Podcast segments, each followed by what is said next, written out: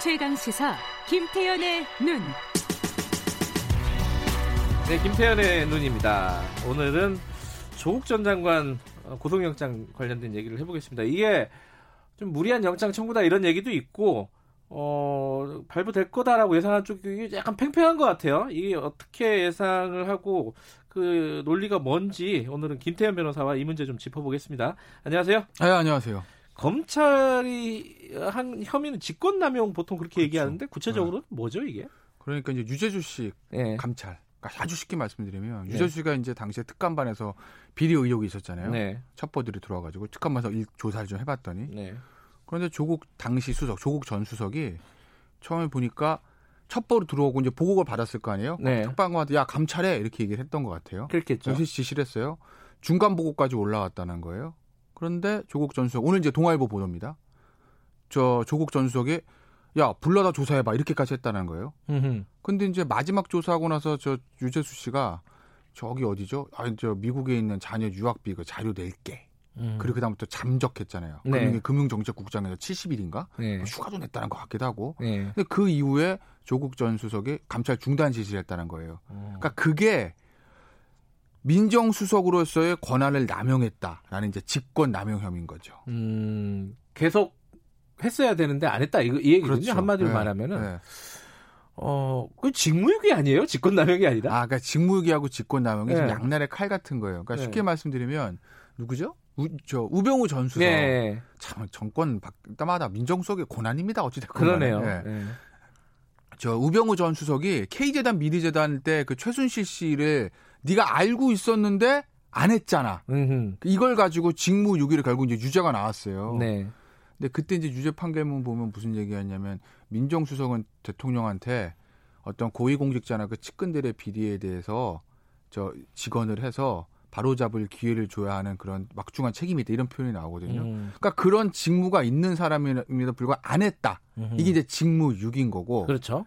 그러고 지금 조국 전 민정수석은 그냥 직무유기는 아니고 시작은 했으니까. 아. 그러니까 애초부터 첩보가 올라왔는데 안 해, 안 해, 안 해. 이러면은 직무유기인데 예. 처음엔 잘했어요. 예. 하고 있었는데 중간에 끊은 거예요. 음흠. 이거 직권 남용이라고 본 거죠. 그러니까 직무유기는 아무것도 안 한 거. 이제 부작이라고 하거든요. 전문용어로. 음. 그거고 직권 남용은 하긴 한 거.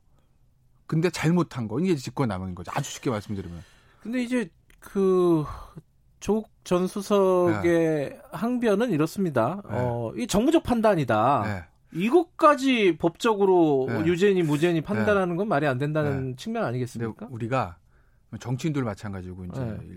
연예인도 마찬가지고 유명한 사람들이 할 때 도의적 책임을 지겠습니다. 네. 제 정무적 책임입니다. 정무적 책임 얘기했잖아요. 네. 그 얘기가 무슨 얘기일 것 같아요? 그 얘기는 결과적으로는 내가 무리를 일으키고 잘못한 건 맞아. 네. 하지만 내가 범법전 아니야?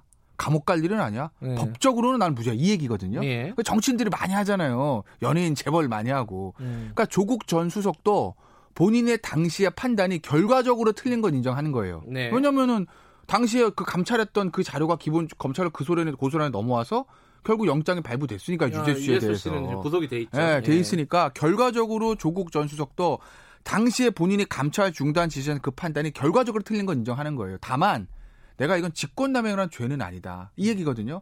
그러니까 법적 책임은 아니고 단지 정무적 책임을 지겠다라는 거죠. 정무적 책임일 뿐이다. 그리고 이제 윤도한 국민소통 수석이 정무적 판단일 뿐이다. 그게 뭐냐면 아 보니까 이거는 법적으로 갈 게 아니라 정무적으로 여기서 사표 받고 끝내도 되는 사안이라고 판단 이 얘기거든요. 그러니까 민정수석의 재량권의 범위 내에 있는 행위다. 이거를 말하고 싶은 건데 검찰이 보는 시각은 전혀 다른 거죠.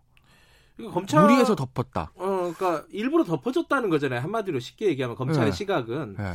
근데 이제 어 조국 전 장관 쪽의 항변은 이게 수사권이 없다. 네. 당시에 이제 감찰을 할 때. 그래서 네. 이제 사실 그 유재수 쪽에서 협조를 네. 하지 않으면은 네. 제대로 수, 조사를 하기가 어려운 상황이었고 네. 그래서 할 수 있는 데까지 해봤는데 그 당시에는 네.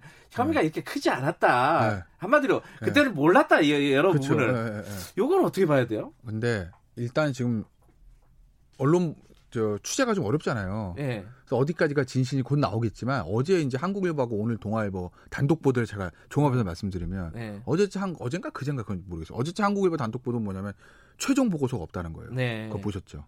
그리고 오늘자 동아일보 단독 보도는 뭐냐면 아까 제가 그, 그 말씀드린 그 사실관계에서 가, 이제 70 일 또 안 나오기 시작하니까 네. 갑자기 조국 전 수석이 덮어라고 음. 얘기하고 이제까지 중간 첩보 보고가 중간 보고가 올라갔을 거 아니에요. 네. 그걸 다 없애라.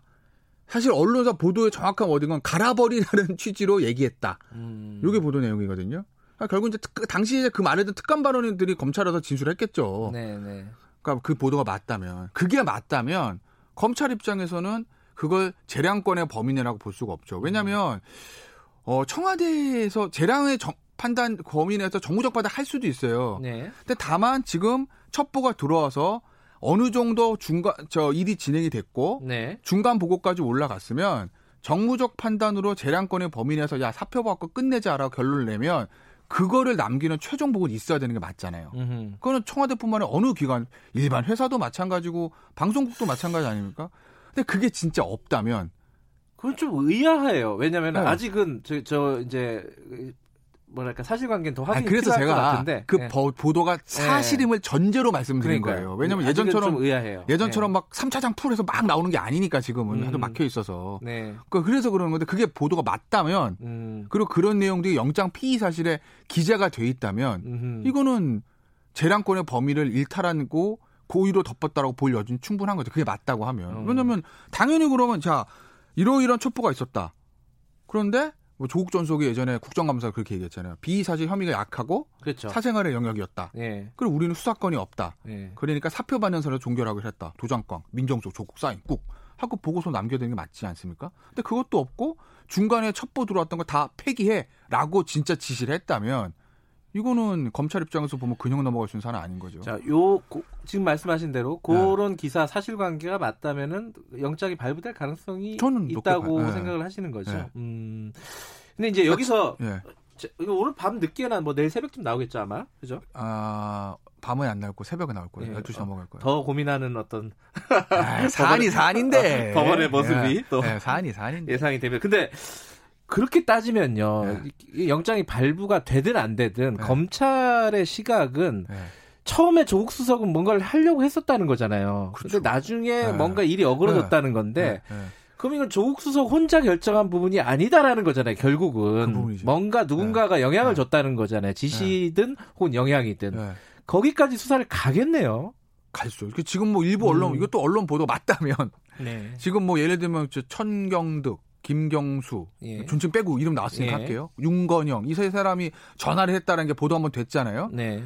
그 사람들 때문에 이렇게 덮었다라는 취지로 영장에 기재돼 있다라는 음. 보도는 나왔어요. 네. 왜냐면은 영장 피의 사실로 마찬 공소장 판결문 뭐 범행 동기를 적을 수밖에 없거든요. 음. 결국 이 범행 동기는 외부의 그 세 사람 또는 다른 사람의 전화라는 거거든요. 그러면 검찰은 조국 전 수석이 구속이 되면 그 세 사람에 대한 수사를 확대해 갈 수밖에 없. 지금 한 번씩은 다 출두를 한 것 같아요. 진술을 확대해 갈 수밖에 없는 거죠. 그 이른바 이제 네. 프레임이 이제 친문 인사들이라고 네. 하는 건데 네. 그 근데 이해가 잘 안 되는 게 유재수라는 네. 사람이 얼마나 대단한 사람이길래 만약 그말 맞다면은 네. 이그 수많은 그 쟁쟁한 사람들이 네. 영향을 줬을까 네. 그 어떤 감찰에 그래서 제가 저는 이 사건 처음 나와서 제일 제일 궁금했던 게 그거예요. 만약에 네.